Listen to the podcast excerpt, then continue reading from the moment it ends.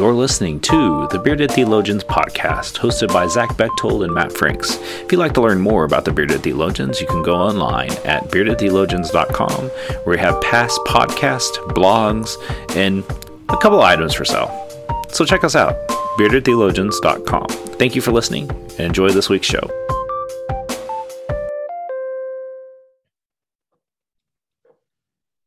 You're listening to the Bearded Theologians podcast hosted by Matt Franks and Zach Bechtold. So, this week on the podcast, um, we're moving through the book of Genesis and we're kind of looking at stories that um, you're familiar with and some that you may not be familiar with, and, and some that you may have learned in Sunday school as, as a child if you went. And then, like, we want to actually like show you the whole story because sometimes you only got part of the story. And today's story is a good example of that. And, and so today we're going to look a little bit at um, uh, Noah's story, and we're going to kind of uh, Zach's kind of going to give us the uh, highlights of it, and we'll, we're going to kind of unpack uh, uh, an important part of the story that doesn't get looked at um, in most children's Sunday school programs, VBSs, or anywhere else that we talk about Noah, even in some adult Sunday school classes. And so, Zach, I'll let you uh, kick us off uh, with yeah. this. Yeah, certainly. So I want to give you the Cliff Notes version of of Noah real quick. It starts in Genesis chapter 6 and goes through 10 or 11 depending on how far you go with his his lineage there. Um but what I love about I love a lot of things about this story, but we find we find the story of Noah uh at the beginning of Genesis when the Hebrew people are still trying to answer that question who are we? Where are we from? How did we get here? Um, and just trying to fill in those spaces and their history and, and just understanding who they are. And what we find in the flood story is many, uh, many faith communities, many religions uh, have, many cultures have a flood story. And this just happens to be uh, ours.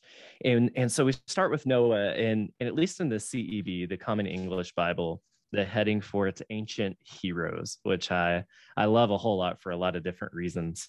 Um, but we start there with Noah uh, hearing from God uh, that man, these folks have have turned away and things are getting pretty rough, and there's a flood coming. Uh, God gives Noah a bunch of uh, specs to build a boat and kind of instructions that go along with that. That's that's kind of what we know in in Sunday school, right? We have this faithful guy Noah. He builds this boat because God said, "Hey, build this boat," and then he loads them on two by two. Hurrah, hurrah, right? And uh, we we kind of we kind of go a little further and we hear the stories of rainbows and we hear the stories of Noah uh, sending out uh, the birds to bring back um, signs of of the water receding and then then we kind of stop there as they get off the boat. And yet there's so much more in this story even in that part of of why the conversations that noah has with with god of why what's going on with what uh the covenants and rainbows and whatnot. But what, what matt and i really kind of want to focus on or talk about today is when noah gets off the boat. And and what happens there. And so I'm going to read a little bit from uh, chapter 9, verse 18 or so and on. Noah's sons Shem, Ham, and Japheth came out of the ark. Now, Ham was Canaan's father. These were Noah's three sons. From them, the whole earth was populated. Noah, a farmer, made a new start and planted a vineyard. He drank some of the wine became drunk, and took off his clothes and his tent. Ham, Canaan's father, saw his father naked and told his two brothers who were outside. Shem and Japheth took a robe, threw it over their shoulders, walked backward, and covered their naked father without looking at him because they turned away. When Noah woke up from his wine, he discovered what his younger son had done to him. And he said, Cursed be Canaan, the lowest servant. He will be for his brothers, the lowest servant he will be for his brothers. He also said, Bless the Lord, the God of Shem. Canaan will be his servant. May God give space to Japheth. He will live in Shem's tents, and Canaan will be his servant. After the flood, Noah lived 350 years in all, and Noah lived 950 years. Then he died. And so we read the back end of this story of, of this beautiful thing of Noah following God, hearing God's uh, call, building this boat, loading the animals on two by two, making this covenant with the rainbow, sending out the doves with the olive branch to return. And then he gets off the boat, plants a vineyard, makes wine, gets drunk and naked, embarrasses his family, and then curses them. And so, Matt, when you hear kind of the the fullness of this story in a very quick way, what what drums up in you? What comes to mind? What catches your attention? I have several things that I I probably should never say come to mind. Um, but the first would be like, man, they need therapy. um, they need uh, they need um, therapy and the you know being on the boat for as long as they were uh, in close quarters, as long as they were um, in and in the situation, the trauma and stress that they dealt with. Um, if I was Noah's pastor, if I was their family pastor, my first response would be, um, "Y'all need therapy." Um, just because you need to process a few things and um, and have a in a space where you can uh, reflect on what you've gone through because I mean, we're in the middle of a pandemic, uh, and I can see why Noah, when he's off the boat, you know, um, decides that a winery is a best new investment, um, as we are um, kind of in the same boat in some situations of when this is over, what am I going to do uh, with myself and my life? And, and I think that um, what we can learn from the story, at least this part of the story that doesn't get told. I mean, you know, I mean, this is one that I know when I've done it with um, adults, uh, sitting with adults, and they we read this part of the story, they're like, "Oh my gosh, I didn't know this existed." Um, I think we need to acknowledge the humanness of this story. Is that like there's some pain and suffering and trauma that they go through on the boat, um, and now like I know I'm reading into this. I know like we don't have a full, you know, daily account and journal on that but obviously there was some stuff that happened that caused them to respond in the way that they did. Um, and i think that's something that we can learn from ourselves as well. Um, and i think that our response to um, these things matter. This, this trauma matters. And um, that's what led to the curse. And, and, i mean just the way i read it is that the because the response to noah being naked and drunk led to the issues that later occurred. Right. And well yeah and that's that's the thing about this story right? And especially this part of the story uh, we lead into it with the ancient heroes. Noah is one of the people we point to in look at how look at what faith is. Look how faith manifests when we listen to god and and we build the boat when everybody says we're crazy right? Uh and and we remember the rainbow. That's god's promise right? We we have all these really faithful things uh and and big faith moments here that we carry throughout uh, our faith even. And and i think when we leave off this back end when we leave off the humanity of of noah we miss the fullness of his faith right? That um, noah is human in his actions too. And too often we look at our ancient heroes our biblical heroes and go oh man I, if I could just listen to God like they did, right? And we leave off their humanity, which then in turn le- leaves off our own humanity, right? That that we take a look at ourselves, and anytime that we mess up, oh gosh, we're not good enough, right? And yet we have story after story throughout all of Scripture of God calling people, God using people, them being faithful, and then messing up you know or or messing up leading into the faithful moments uh, or messing up during the faithful moments. None of these folks are perfect outside of jesus right? And and we look at them too often as perfect individuals and perfect stories that nothing but faith and and uh you know good things happen and yet there's stuff there.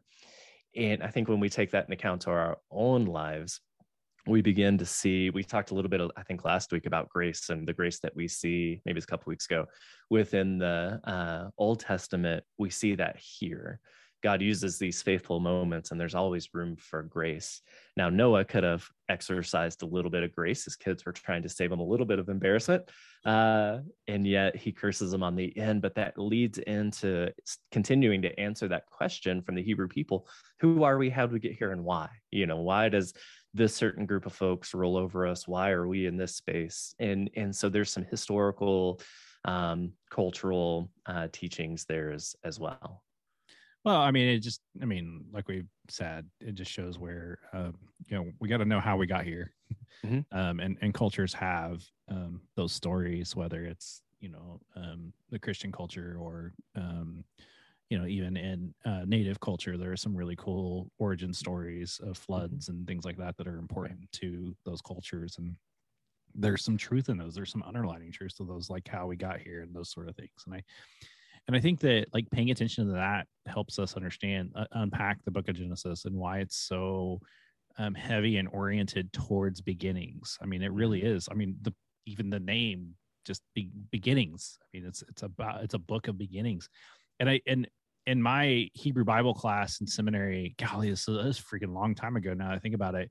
Um one of the, we spent the entire section on genesis um, mm-hmm. mostly because our professor was adamant that if we didn't understand Genesis, how is she going to understand the whole Old Test, the rest of the Hebrew Bible?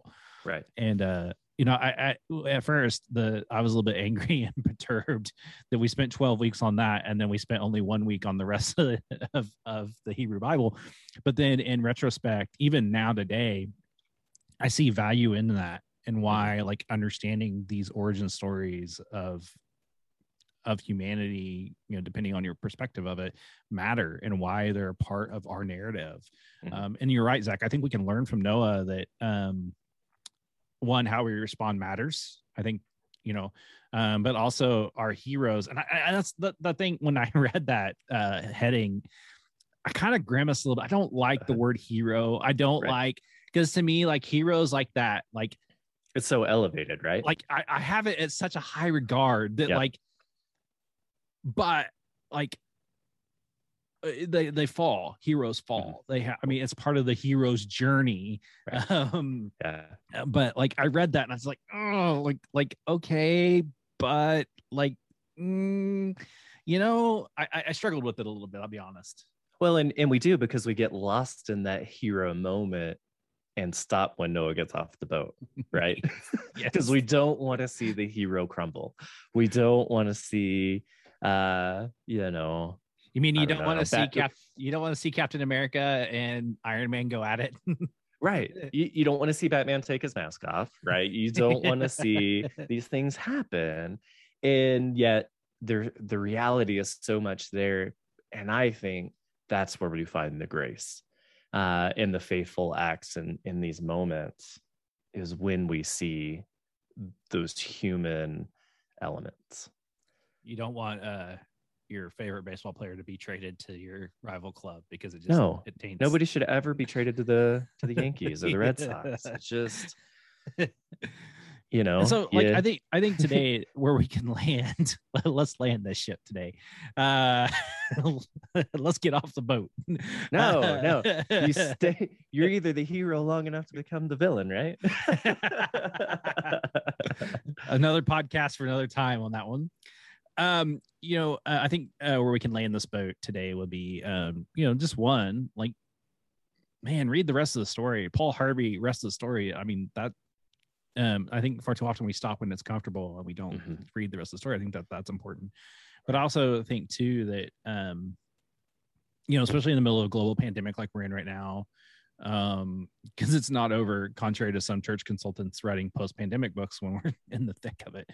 Um i i think how we respond to trauma and and stress also matters and there are mm-hmm. healthy ways to cope. And i want to encourage you that if that's if you're there um to seek professional help um because i think that that's important um especially with all the stressors that we have in our world today. Um you know that's something that um, we need to keep in mind and and and do that and reach out if need be. Um, Zach, do you have any closing remarks? No, just uh, I I would encourage you in the stories that you know and are comfortable with. Keep reading. Um, read past the place you always stopped, or even just search and find those spaces. Um, because often often we find them and are surprised and we're like oh what has happened? And it causes us to question and, and dig and, and search more for uh, what's going on. And uh, i think like matt said the paul harvey part of uh, thing there's always a little bit more to the story and let's dig into it and see where it takes us from there. And yes i'm old enough to know who paul harvey is for those of you that that are questioning that. I grew up with paul harvey. So, i imagine many haven't You know, he's from Tulsa, by the way. Uh, so for the rest of the story, uh, you can go uh, to the Bearded Theologians podcast uh, at beardedtheologians.com and check out all of our great content and past uh, blogs and podcasts and all the things that we have up there. Uh, don't forget to pick up a shirt. And so for the Bearded Theologians, I'm Matt Franks. I'm Zach Bechtold. Thanks for checking us out. First, guys, I want you to subscribe and like this video. And put that thumb, push that thumbs up. Thank you for listening to the Bearded Theologians podcast. Don't forget to like, subscribe, and share on all social media outlets. You can check out old episodes and more information at beardedtheologians.com. Thanks for checking us out.